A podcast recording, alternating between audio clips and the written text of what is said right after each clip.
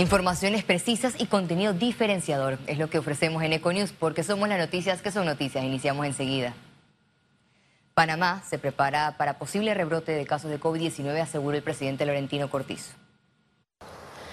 Recibamos al El mandatario manifestó que con la apertura de actividades económicas, algunos lugares registraron incremento de contagios. Ya se subió a Panamá Compra la habilitación del gimnasio del ITSE para con 120, 130 camas eh, y tenerlo preparado para no usarlo. Cortizo agregó que el gobierno no invirtió en adecuaciones al centro de convenciones Amador para hospitalización de pacientes COVID-19. Ahí no se ha adecuado ninguna sala para COVID en el centro de convenciones de Amador. O sea, lo que hemos dicho y dije yo es que para nosotros, para Panamá, esa sería la última, muy última opción. El Ejecutivo justificó la reestructuración en el Ministerio de la Presidencia presentada por el ministro José Gabriel Carrizo. Ya sea la presidencia con CONADES o tener una, la Secretaría de Descentralización, si la ley habla de, de ya pasarlo a una autoridad, o sea, sacarlo de la, de la, de la presidencia. También dejó claro su postura de impuestos en medio de la pandemia. La posibilidad de que Panamá incremente impuesto aunque sea temporal. Esa no es una opción de este gobierno. El gobernante además indicó que está a la espera del fallo de la Corte Suprema de Justicia sobre el matrimonio igualitario. Félix Antonio Chávez, Econius. El hospital de la 24 de diciembre, Irma de Lourdes Sanetatos, será declarado libre de COVID-19. El anuncio lo dará la Caja de Seguro Social esta semana luego de atender durante los últimos siete meses a más de 3.000 pacientes con coronavirus. El director médico Alex González reveló que en la instalación hospitalaria solo quedan dos casos en unidad de cuidados intensivos y que una vez recuperados serán trasladados a otros centros. Además aseguró que las jornadas de limpieza de las salas están programadas y han sido graduales. Estamos ahorita solamente con pacientes en la unidad de cuidados intensivos que tenemos ya, como ustedes saben, los pacientes de cuidados intensivos por su propia característica pues ya tienen un plan de manejo. Una vez se dé eh, la salida de ese paciente hacia sala, lo vamos a trasladar y entonces vamos a, a avisarles para poder declarar oficialmente el hospital. Pero prácticamente dentro de las salas de hospitalización nosotros ya no tenemos pacientes COVID en las salas. El gobierno inauguró este lunes el Hospital Campana, Campaña donado por la Embajada de Canadá y Scotiabank. Las carpas médicas tienen durabilidad de 20 años y cuentan con 16 camas, sistema de aire acondicionado propio, línea de oxígeno de alto flujo y un papel de alta capacidad, un panel de alta capacidad. Con la donación aumenta la capacidad hospitalaria debido a que la estructura fue adecuada para representar una alternativa de atención efectiva para pacientes que requieran estabilización y manejos críticos de ser necesario. La entrega de los hospitales forma parte de este programa y sirve para ampliar la capacidad de atención intrahospitalaria de Panamá donde la población más lo necesita. Tiene 16 camas para atención semi-intensiva, concentradores de oxígeno, y un sistema de filtración de aire que lo hace sumamente bueno para este tipo de enfermedades infecciosas. La tasa de positividad de pruebas COVID-19 aumentó a 15.3% este lunes. Veamos en detalle las cifras del reporte epidemiológico del MINSA. El reporte epidemiológico de este lunes totalizó 115.919 casos acumulados de COVID-19. 633 sumaron los nuevos contagios por coronavirus. 864 pacientes se encuentran hospitalizados, 119 en cuidados intensivos y 745 en sala. En cuanto a los pacientes recuperados clínicamente, tenemos un reporte de 92.423. Panamá sumó un total de 2.430 fallecidos, de los cuales 7 se registraron en las últimas 24 horas. Cambiemos de tema. El paso fronterizo entre Panamá y Costa Rica permaneció cerrado este lunes por manifestantes del movimiento costarricense Rescate Nacional luego de mantener las protestas contra el presidente Carlos Alvarado Quesada. Alrededor de 2.000 personas participaron en 45 puntos de bloqueo a lo largo de la frontera entre Panamá y Costa Rica, pese que la noche del domingo el presidente costarricense anunció que retirará al país de las negociaciones con el Fondo Monetario Internacional, los manifestantes se mantendrán en pie de lucha hasta que sea oficial el fin de la propuesta con el organismo multilateral. Esto afecta la libre circulación del comercio terrestre entre ambos países. Luego que la Comisión Interamericana de Derechos Humanos pidió a Panamá reconocer el matrimonio igualitario, defensores de esta petición instaron al gobierno a actuar y no solo esperar la postura de la Corte Suprema de Justicia. Es importante, sí, que se respete y se espere la decisión de la Corte, porque es un órgano independiente. Eso lo, lo entendemos y lo respetamos. Pero también el Ejecutivo puede hacer cambios, también el Legislativo puede hacer cambios y también el Tribunal Electoral puede hacer cambios.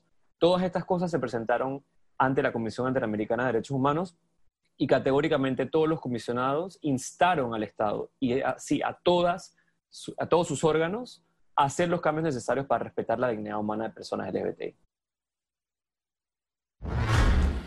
El líder del movimiento Otro Camino dejó claro que cree que el presidente Laurentino Cortizo está perdido.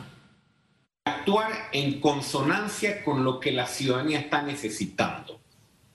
El presidente está perdido con respecto a esa solicitud, a, esa, eh, a esos intereses y a ese sentir de la ciudadanía. El presidente puede tener su agenda y, yo la respeto y puede irse allá a Bocas del Toro y puede eh, hacer las cosas que está haciendo y yo lo veo como una estrategia para tratar de recuperar algo de credibilidad El Pleno Virtual de la Asamblea Nacional aprobó en tercer debate el proyecto de ley que regula la primera compra de viviendas arrendadas en las áreas revertidas del Canal de Panamá.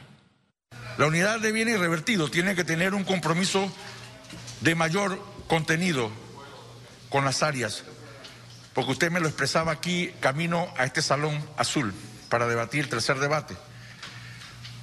En cuanto a la custodia y mantenimiento de los parques públicos que hoy son una necesidad más en este momento en que requerimos liberar energía de nuestra juventud acumulada en virtud de los razonamientos de custodia y cuarentena que tenemos que cumplir y que son un propósito sin duda para la movilidad social de nuestros pueblos. Una buena noticia, el Club Activo 2030 de Panamá lanzó de gran forma el Teletón del 2020, cuyo lema será No los dejes fuera del equipo. Este año la Teletón se enfocará en llevar salud, alimentación, educación y oportunidades a los niños con discapacidad del país. El evento se realizará el viernes 11 y sábado 12 de diciembre con un show televisado cuya duración será de 28 horas y contará con la participación de artistas nacionales e internacionales. Al presidente de la... Parte de los estacionamientos de la cinta costera frente estarán cerrados por 45 días debido a trabajos para mejoras en la zona. El programa Sanamiento de Panamá inicia la ejecución de los trabajos del proyecto denominado Reparación de la línea del interceptor costero, motivo por el cual se cierran algunos estacionamientos de la cinta costera frente al centro comercial Balboa Boutique. Las autoridades agradecen la comprensión de la ciudadanía. Economía. Es presentado gracias a Factoring de Caja de Ahorros. Caja de Ahorros, el banco de la familia parameña. La reactivación de la construcción va más lenta de lo que esperaban los empresarios. A continuación, el balance. La reapertura de la construcción avanza a pasos cortos. Solo un 35% de los proyectos reiniciaron obra. No todas las construcciones están reactivando ni se van a reactivar. Quiero que lo sepan, es lo que estamos midiendo en este momento. Estamos comenzando a hacer las mediciones correspondientes porque ya vamos hacia la tercera semana eh, de reapertura del sector construcción.